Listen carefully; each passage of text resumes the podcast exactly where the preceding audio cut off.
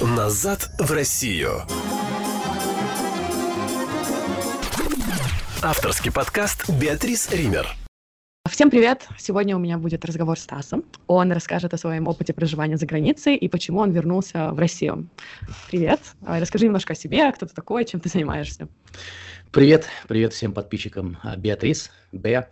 Меня зовут Станислав или Стас. А, я родом из Москвы. Я жил очень долго в Америке, 7 лет, а, и жил в Канаде 8, потом еще в Европе очень долго жил когда был маленький, я с мамой, мы уехали жить на Мальту, а, но я постоянно возвращался обратно. А, летом, ну там на каникулы, а, на даче часто проводил время в маленьком городке далеко за Замкадом, Подмосковье, там с дедушкой, с бабушкой. Так что я видел 90-е через глаза ребенка. Вот. Ну и вот так вот. Я сам работаю, я не бездельник, как некоторые могут подумать. Вот, у меня довольно плотный график. А помимо основной работы я еще а, занимаюсь Ютубом. У меня свой канал, называется «С Филином». А, там скоро выйдет интервью с а, Беатрис. Вот, да, так что приходите, да. посмотрите, он очень тоже интересный, хороший интервью. А, а, значит, первая страна, в которую ты переехал, это была Америка или куда? Ну, с семьей а, это была Мальта, и потом еще раз с семьей мы с Мальты переехали в Канаду. Это был а, 94 год, когда мы переехали на Мальту, а, и до 99-го мы жили там. А почему на Мальту именно? А, ну, сложно сказать, почему родители сделали такой выбор, потому что я тогда был слишком маленький, чтобы это все понимать. Но, опять же, давайте-ка посмотрим тогда, когда разваливалась страна полностью, и некоторые регионы уже а, писали свою конституцию, некоторые регионы хотели отделиться, у нас шла гражданская война, ну или начало было. А, мы все, а, кто либо жил в это время, а, либо был, ну, взрослым человеком, я хотел сказать, либо был э, подростком, вы все понимаете, что тогда творилось, это был ужас, и люди, наверное, чувствовали, что страна полностью э, развалится. Ну, тогда люди некоторые начали переезжать в Америку, в Канаду, там э, люди с еврейскими корнями переезжали в Израиль, э, и некоторые люди начали переезжать на Мальту. Вот мы были одна из тех семей, которые переехали на Мальту. Или в Германию тоже многие, как мы, например. Да, да, да, точно, в Германию и другие тоже страны Европы, да. Значит, в Америку ты уже переехал без семьи один, как бы? В Америку да, в Америку я поехал, потому что я а, по желанию своего отца, конечно, он хотел, чтобы я там выучился, закончил там университет, вот, а, но и тоже по своему желанию, потому что тогда а, моего друга, мы, его родители за то, что он себя очень плохо вел в школе, и, ну не только в школе, они его отправили в военную академию в Америку, mm-hmm. частное военное училище, если точнее сказать, потому что есть разница, вот, и на тот момент Мои родители уже готовились к переезду обратно в Россию. Это уже был, по-моему, 2004-2005 год, когда они вообще переехали. Но в 2002 году а, я принял решение, конечно, с разрешением моих родителей, поехать и поступить в военное училище а, в Америку, в город Филадельфия. Это, ну, там маленький пригород, он назывался Уэйн, Пенсильвания. А, он был около Филадельфии. Вот, а потом уже в университете я учился в самой Филадельфии. И как, как, какой был опыт этого военного училища? Там прям очень жестко или как? Не знаю, если ты можешь сравнить с Россией, может быть, а, как тут это все проходит. Ну, а, я не могу это сравнить с тем, что у нас происходит, а, происходило в России. Я могу сейчас увидеть, посмотреть, сколько наших кадетов гуляет. Вот, и кому-то там лет 11-12, наверное, может быть, постарше, и девчонки, и мальчишки, они везде, по крайней мере, в Москве я их часто вижу. И я не вижу так, ну, я не вижу, чтобы они были такие прям какие-то злобные, там, несчастные, mm-hmm. какие-то худые. То есть я вижу нормальных, сильных людей и счастливыми родителями, родителями. А, так что я бы не сказал также, если судить нашу армию сейчас, я бы не сказал, что она прям вот в таком плохом состоянии далеко. Mm-hmm. Не в плохом состоянии, а в хорошем. Вот, и особенно, когда видишь а, людей из Суворовского училища или там других каких-то э, училищ. Может быть, я тут э, сделал какую-то ошибку, но я не знаю, честно, вот э, как сейчас, э, какая обстановка в нашей армии, потому что я конкретно там сейчас не служу, и, к сожалению, я в нашей армии не служил. Я очень этому сожалею, э, потому что если бы сейчас я мог, например, э, вернуться обратно в свои молодые там годы, если так правильно сказать, то тогда я бы с удовольствием служил э, в армии. А насчет военного училища, а, ну, давай вот так я тебе скажу. То есть мы там, конечно, просыпались ну, в 5.45. Ну, это был уже как-то официальный подъем. Нужно было заранее проснуться, зубы почистить, там, в душ сходить, если время было, одеться, потому что в 5.45 нужно было уже быть полностью одетым, готовым, там, в форме. И если вот первый год нужно уже было стоять в коридоре, смотря, конечно, какая там рота, какая компания, у всех были примерно такие же правила, но смотря как у тебя был командир, они слегка чуть отлича, отличались от друг друга, эти правила. А, вот, ну, да, вставали рано, маршем шли э, завтракать, обедать и ужинать, а, мы проводили парады, а, на территории училища и тоже в городе. Вот. А, постоянно были в форме, нас наказывали, если мы что-то не то сделаем, плохо будем учиться, кому-то нахамим. Занесем какую-то контрабанду в университет, это был либо там алкоголь, либо сигареты. Я этого никогда не делал, но даже иногда контрабанда являлась э, заказом. Например, заказал себе еду китайскую, mm-hmm. и это являлось контрабандой. Ужас. Вот, что, и контрабанду отнимали. И мне один раз за то, что я заказал китайскую еду, мне пришлось э, вдоль дороги э, ползти с этой китайской едой, чтобы заползти обратно в военную академию, потому что меня в, в других кустах ожидал, э, он, какого у него звания, ну, настоящей армии был, сержант американской армии, сержант первого класса, по-моему, потому что он отбирал. Они могли про- отобрать у вас еду. Вдруг у вас там сигареты или еще что-то. Но это был интересный был момент. Вот. А, то есть нас там, да, учили стрелять, а, нас учили там смотреть, читать карты. Была какая-то вообще минимальная просто военная тактика, минимальное обучение. Uh-huh. А, так что я не могу сказать, что это там какая-то полная армия. Я просто был кадетом. У меня звание кадет-лейтенант. Вот uh-huh. у меня был своя была а, свой взвод, вот, и мне нужно было обучать новеньких студентов, мне нужно было а, за ними следить, чтобы они хорошо учились, потому что у нас там было каждый вечер по два часа, мы должны были сидеть и учиться, вот, зубрить. И mm-hmm. люди, у которых было какое-то звание, какая-то ответственность, они могли патрулировать и, э, соответственно, наказывать людей, которые не учились. Вот. А, опять же, мы все были молодые, и, конечно, некоторые э, слишком жестко относились. Я так никогда не делал, потому что я сейчас объясню, что такое слишком жестко. Слишком жестко вот один из компаний из роты, не, ком, не роты, а из компании С, он э, одел человека в пижаму, в спортивную одежду, потом в э, военную э, одежду, потом он еще на него накинул дождевик и заставил его бегать, прыгать и отжиматься. Короче, тот человек потом потерял сознание, у него был этот э, приступ, кажется. Вот, то есть доходило до такого, но это, это не часто случалось. Самое худшее, что со мной случилось, наверное, это когда я стал лейтенантом и э, всех офицеров э, наказал капитан, потому что мы посмеялись не вовремя, что-то мы там, ну, на, что-то нам было смешно. Им прямо после mm-hmm. того, как мы покушали, довольно-таки подозрительный кусок курицы, ну, всем давали эту курицу, на тот момент очень странная была она. Да, нас э, прям сразу, через полчаса мы закончили есть, мы пошли маршем, и прямо около дома президента мы отжимались там 45 минут, наверное. Останавливались иногда, потом отжимались, потом прыгали. Короче, это, наверное, самое худшее, что со мной случилось. Потом еще какие были наказания. Они могли заставить там, а, минимум был, по-моему, 5 часов, может быть, 3 часа даже, а, маршировать туда-обратно с винтовкой. Вот, там могло быть, не знаю, минус 15, минус 20, ты просто одевался потеплее. И туда-сюда маршировал. Пока твои друзья по выходным там гуляют где-нибудь в ТЦ, mm-hmm. ты туда-обратно маршировался. Но это случилось только один раз.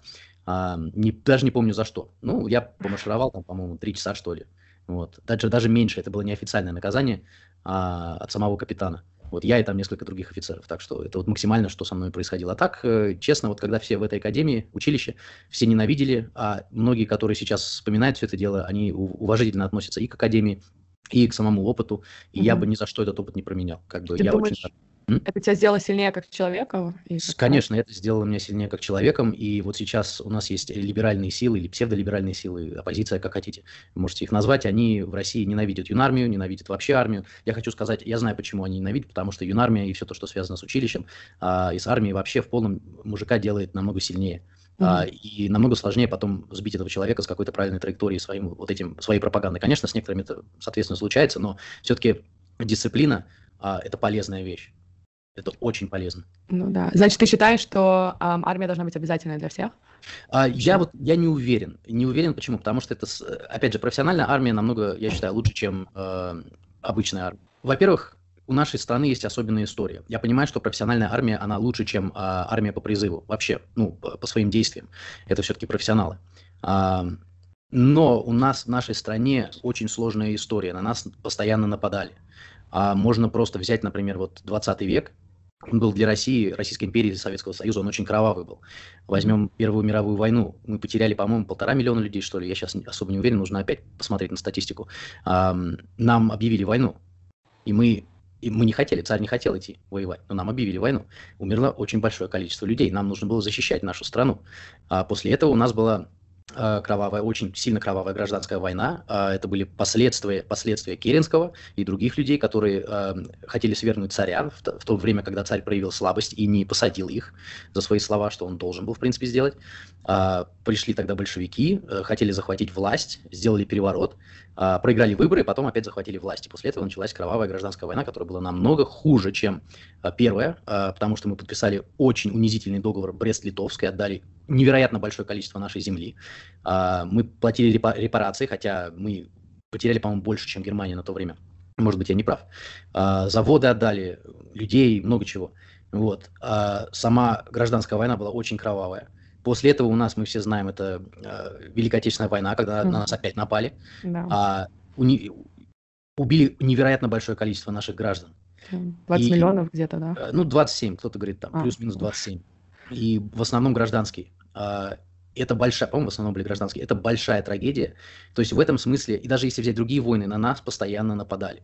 А, и, соответственно, как бы все остальные страны, они в 21 веке просто так вот не, не поменяли свое мировоззрение, как бы люди есть люди, они просто так не проснулись, не сказали, ну все, как бы извините за вот эти многие войны, мы больше никогда на вас нападать не будем, потому что сейчас новый мир. Ну, думать так глупо, история повторяется, и это все опять вернется. Опять же, если бы мы если бы на нас так часто не нападали, может быть, я согласился с тем э, тезисом, если так правильно сказать, что у нас не должна быть армия по призыву. Но есть у меня внутри вот этот конфликт, угу. потому что я знаю историю. Я не могу сказать, что нам нужна только профессиональная армия или только армия по призыву. Очень сложно ответить на этот вопрос. Но как минимум, э, может быть, если не армия по призыву, ну тогда нужно э, обучать молодых людей, по крайней мере, хоть обращаться правильно с оружием, правильно обращаться, так чтобы угу не было инцидентов каких-то, ну и одновременно, чтобы на всякий случай люди были готовы опять защищать свою страну. Я, я не могу прям вот так точно ответить на этот вопрос. Ну, понятно, ладно. Ну, надеемся, что никто на нас нападать не будет, но так как ты сказал, ты прав, да, что если посмотреть на историю, тогда, наверное, не совсем ясно. А в целом, когда ты жил в Америке, что тебе там больше всего нравилось? Что мне больше всего нравилось в Америке? Ну, если через глаза юного, молодого человека, ну, ну, наверное, ну, я был в университете, и все для меня это было новое, и в каком-то смысле американские университеты, я не знаю, как это сравнить с нашими, но там очень много было вечеринок, очень много, а, очень много было разных вечеринок. Как в фильмах прям? В этих а, да, как в фильмах, только нет таких э, стай красивых людей. То есть uh-huh. Голливуд, они молодцы, это очень великолепный маркетинговый ход. А, разрисовывать свои университеты и своих э, э, студентов такими все стройными, красивыми, умными, там, сексуальными. Это далеко не правда. Я не говорю, что я все прям вот такие страшные, толстые. Нет, просто красивых людей, которые так хорошо себя за собой ухаживают, красиво одеваются, их меньшинство. Сейчас ситуация какая? Из-за феминизма и из-за ЛГБТ-пропаганды нормальному человеку в этом в университетах очень сложно учиться, потому что это постоянно нужно следить за своим разговором, за своими действиями, потому что если что, если ты что-то не то сказал, даже особо не оскорбительное, а, могут быть довольно серьезные последствия. Потом из-за феминизма э, на, про вас могут налгать, что вы якобы что-то сделали с какой-то девочкой. А, а, и если тебя слушать никто не будет, ты как мужчина, ты вообще ты по определению ты виновен. Это часто у них там много было таких случаев, когда женщины лгали, и потом э, у людей полностью рушилась жизнь, у юных мальчишек, у них э, футбольная карьера, баскетбольная карьера, там хоккейная, она ломалась, их выкидывали из э, университетов, э, и потом они должны были много лет отбиваться. А это психологическая травма, это и травля со, со стороны обычного народа, который не знает всю ситуацию. То есть э, это очень все серьезно, и я бы сейчас там ни в коем случае не учился, именно вот из-за этого, э, из-за этой ситуации. Ну, что мне нравилось, обратно вернемся к разговору, опять же, помимо всех вечеринок, что мне нравилось? Вот, блин, сложно сказать. Все хотят в Америку, ну, должно же быть что-то, что тебе нравилось, кроме вечеринок. Обучение, как оно? Хорошее обучение хоть было, тебе кажется?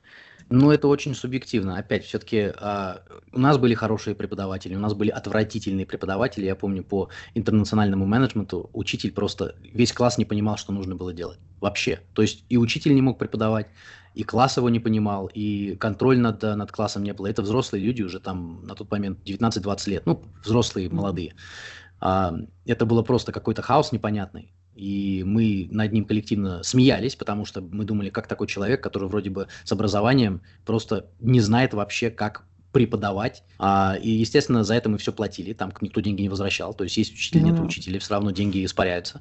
А, ну и, конечно, были там хорошие профессора тоже. А, я больше всего запомнил, как ни странно, а, двух профессоров а, по итальянскому вот, я итальянский изучал полтора года, но сейчас я точно забыл его, хотя я понимаю, если буду читать. А, вот эта учительница невероятно просто хорошая, и преподавать умела, и разговаривать с, э, с классом. Великолепная учительница, профессор.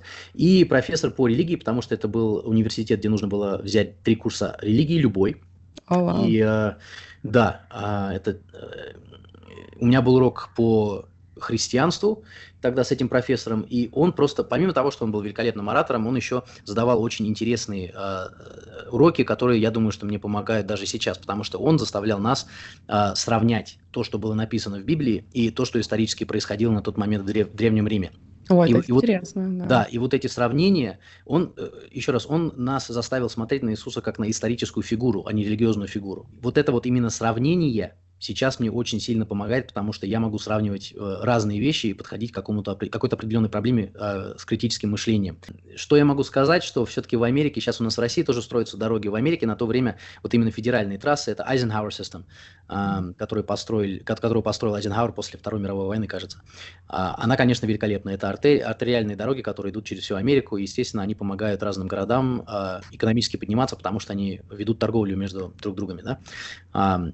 У них там очень плохая, отвратительная э, система РЖД, РЖД, но это у нас РЖД, э, трамвайная система, отвратительная, на нее все постоянно жалуются, и Америка тоже знает, что это очень устаревшая система. Так что в основном там пользуются э, это грузовиками, чтобы перевозить какой-то определенный груз. И эта дорога, система Айзенхауэра, она очень в этом хорошо работает. Э, мне нравилось то, что вот если сейчас у нас, конечно, в России, вот я ездил по маленьким городам, ну, не все города, ну, проездил, у нас улучшение идет в позитивную сторону. Но все-таки в Америке, потому что у них не было таких трагедий, как у нас, просто можно взять 20 век и потом, э, ну да, 20 век это одна трагедия для России, для э, СССР и для Российской империи. У них такого вообще даже близко не было. Из-за этого а, они могли отстраивать свои города, а, постепенно их улучшать. Конечно, у них сейчас их система очень сильно, э, инфраструктура, я имею в виду, очень сильно страдает. Э, каждый президент уже выходит и говорит, обещает, что будет вкладывать новую инфраструктуру. У них очень большие проблемы с ней. Но я могу сказать, что в принципе тогда можно было приехать в любой город Америки и, по крайней мере, найти при, примерно похожую инфраструктуру. Она не будет самой лучшей, но она будет везде. А, и это, это, это, это хорошо. И мы к этому тоже стремимся, мы к этому тоже идем. А маленькие города, скверы у нас становятся чище. А, здания ремонтируют, памятники ремонтируют, дороги ремонтируют. Мы к этому идем. Ну, тогда, когда я жил в Америке, да, мне это нравилось. А, я не могу сказать, я никогда не буду говорить, как некоторые даже наши э, патриоты говорят, что они любят Америку, потому что они любят ее ковбойское прошлое или там еще что-то. Я не люблю, я честно скажу, я не люблю Америку. Я не люблю ее за... Почему? Я ее не люблю за то, что это э, сделаем такое сравнение. Это, представьте себе, что у вас в школе есть один человек, который говорит, что он лучше всех на свете. Mm-hmm. Он говорит, что он самый лучший по всем параметрам. Но внутри вы знаете, что он гнилой, что mm-hmm. он не самый лучший, что у него очень большая проблема с криминалом, с расизмом, а, с а, экономикой, с инфраструктурой, с телекоммуникациями. У них реальные проблемы, большие. И представьте себе, вот как вы будете смотреть на этого человека, который не только ставит себя как самый лучший человек на свете, но еще и других избивает и унижает. Плохо, надеюсь. Да. И потом к этому еще, когда на этого человека наезжает там, скажем, администрация, да, ну, не то, что наезжает, а пытается его наказать, то этот человек говорит, нет, на меня напали. Это, это на меня нападает. Вот это на меня сирийский мальчик это напал. Это на меня ливийский мальчик напал. Они меня не любят, потому что я такой хороший. Это на меня афганистанский мальчик напал. Это на меня русские напали и нападают, потому что я такой хороший, они такие плохие.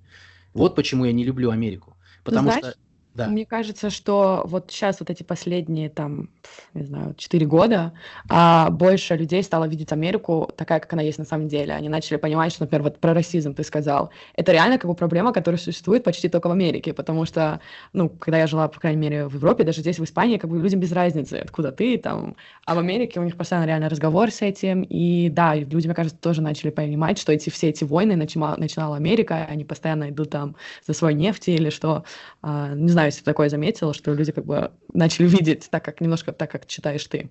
А, ну, во-первых, э, первое, я не могу с тобой согласиться, что расизм только в Америке, он существует в определенных, э, на определенном уровне везде, где-то больше, где-то меньше, но в Америке на него больше всего, я думаю, из тех стран, где я жил, ставят акцент. Постоянно mm-hmm. обсуждают, постоянные какие-то ну да, это а, то, что я имела в виду, да. Да, да, да. Есть, есть везде, но такой степени, как в Америке, мне кажется, ну, я не встречала. Да, насчет людей, то есть у меня были и есть хорошие друзья, есть люди, на которых я могу положиться, есть люди, к которым я могу завтра прилететь и сказать, можно у вас переночевать. Во-первых, они накроют на стол, и у нас будут хорошие, правильные, интересные разговоры. А, и, конечно, и есть большое количество людей нормальных, хороших, интересных людей в Америке. Я против них ничего плохого не имею, никогда ничего плохого не скажу против этих определенных людей. Но если взять коллективно всю страну, вот коллективно, да, что может быть даже в каком-то смысле неправильно, я ее не люблю за все то, что она сделала нашей стране, Российской Федерации, и все то, что она делает другим странам. И потом еще жалуются то, что на ее оскорбляют, на нее нападают. И если из Америки сделать одного человека, я не люблю. Вот. Mm-hmm. Если взять людей, ну давайте, давай перейдем у тебя был как раз другой вопрос насчет людей.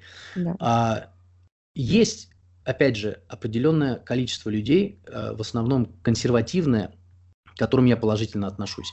Это люди, которые уважают семейные ценности, это люди, которые уважают свободу слова, которые будут говорить, хорошо, вы не правы, но это ваше право а, на свободу слова, вы можете высказаться. Это люди, когда не будут, которые не будут жаловаться на вас в полицию, потому что у вас забор на сантиметр выше, чем он должен быть. Это нормальные люди. А, но э, американцы, они, во-первых, у них образование хуже, чем наше.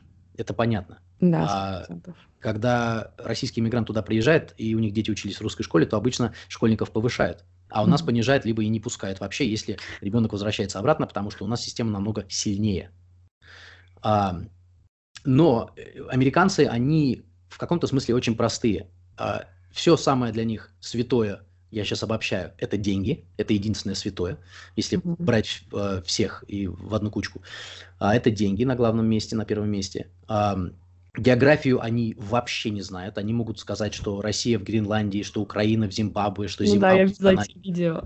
Да, Это ужас.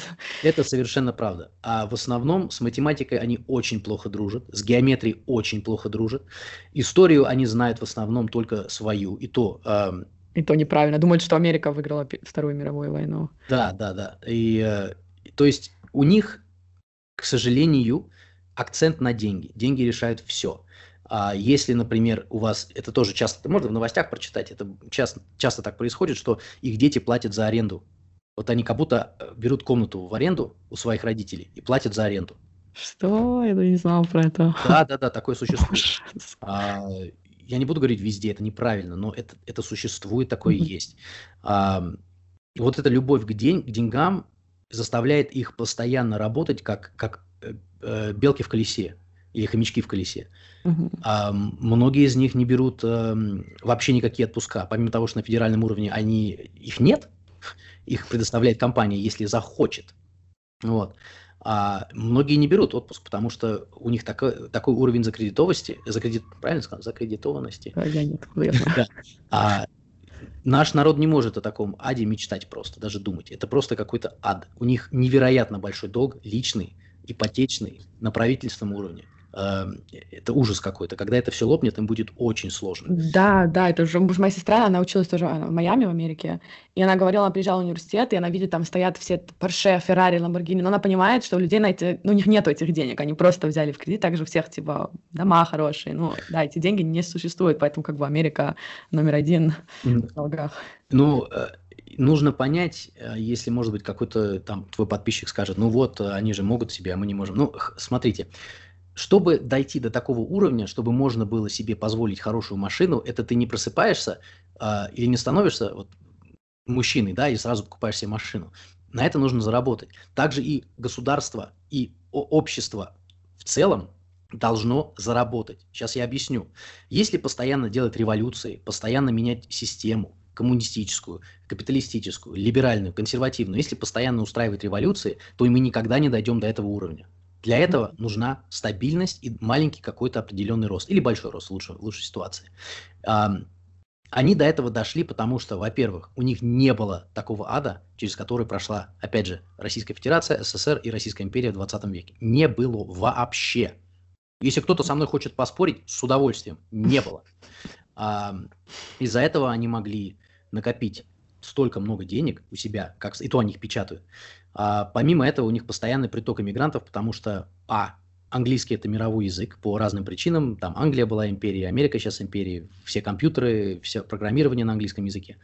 А, но они еще себя рекламируют как самая великая страна на свете, постоянно.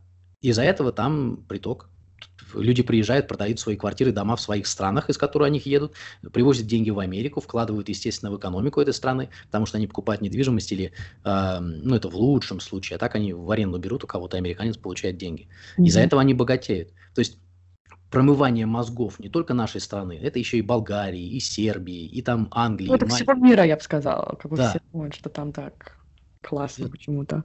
А смотри, а, Америка же, у них огромная проблема с uh, homeless people, бездомными. Mm-hmm, бездомными, да. И, например, когда я тоже путешествовала по Америке, я просто была в шоке, сколько там а, бездомных людей. А ты этого, ну, заметил, это много видел? Конечно, конечно. Помимо, у них там а, несколько причин, почему у них очень много бездомных людей. Первая причина – постоянные войны.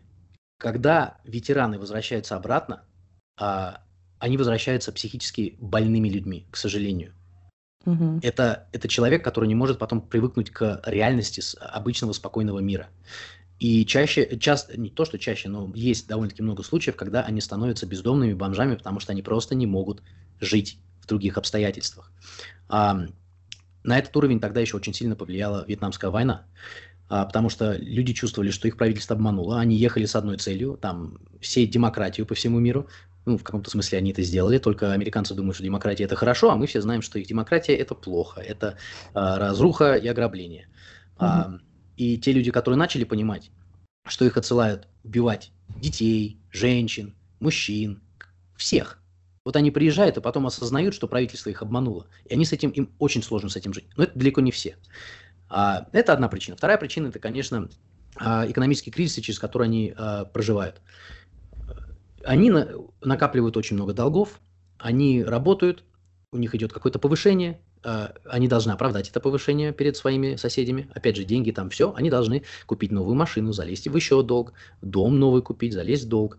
А, и потом, когда у них происходит кризис и людей увольняют налево и направо, они просто теряют все за несколько месяцев. Просто, грубо говоря, я сейчас много чего не, не расскажу, потому что времени мало, но, грубо говоря, что вас просто из этого эм, кольца вышвыривают, и потом вы очень сложно пытаетесь обратно в него зайти. Очень много бомжей из-за этого. Потом, э, еще одна причина – это наркотики. У mm. них очень много наркотиков, и у них очень большая с этим проблема, потому что э, была, есть одна компания сейчас, которая производит, не помню, как она называется, она производит Oxycontin, Oxycontin, Oxycodone, там разные имена. Это обезболивающие, которые сделаны, это опиаты, опиаты. Вот. И эта компания, когда они разработали э, эти таблетки, они их рекламировали довольно агрессивно что, и говорили, что они, к ним нету, вы не сможете к ним привыкнуть. Вот они рекламировали, и доктора выписывали, и до сих пор, если вы, у вас где-то что-то болит, доктор выписывает вам э, эти таблетки. А это не Xanax? Нет, Xanax это антидепрессанты, это успокоительные а, okay. антидепрессанты. Это а. другое. А, а обезболивающее они выписывают, и человек, который получил травму, играя в футбол, будучи подростком, может стать наркоманом, зави- зависимости, ну, за, э, который будет зависеть от героина буквально через несколько месяцев. Я один раз после, э, у меня было, я был в аварии на мотоцикле, и мне выписали таблетки в Канаде. Я одну таблетку принял, потому что дикая была боль в ноге, и я их потом все выбросил, я их смыл в унитаз. Я сказал, я не буду, все, нет, это слишком, mm-hmm. это точно, я точно потом, это со мной будет проблема. Я их просто mm-hmm. всех э, смыл в унитаз, те, которые остались. Это были фактически все, кроме одной. Из-за этого у них тоже очень много бомжей. Это наркоманы. Это люди, которые были нормальные или которые снаркоманились. Просто такая система. Система, которая уважает деньги, система, которая уважает труд. Но как только у вас денег нет, и вы уже не можете по какой-то причине трудиться, это система, которая вас кидает. Вот. Угу. Я сейчас обобщаю, конечно, есть ситуации, где этого не происходит, но в основном это так. Если кто-то хочет со мной поспорить, с удовольствием поспорим. Мне кажется, ты хочешь поспорить с кем-то. Нет, просто мы же, мы же в интернет-пространстве, и ну некоторые ну, люди скажут, нет, это неправда, Америка — это самая лучшая страна ну, на свете. Да. На этом закончилась первая часть нашего разговора, и на следующей неделе выйдет вторая часть, где мы поговорим немножко о Канаде и тоже о политические ситуации в Америке и в Канаде. Будет интересно. До следующего раза. Назад в Россию.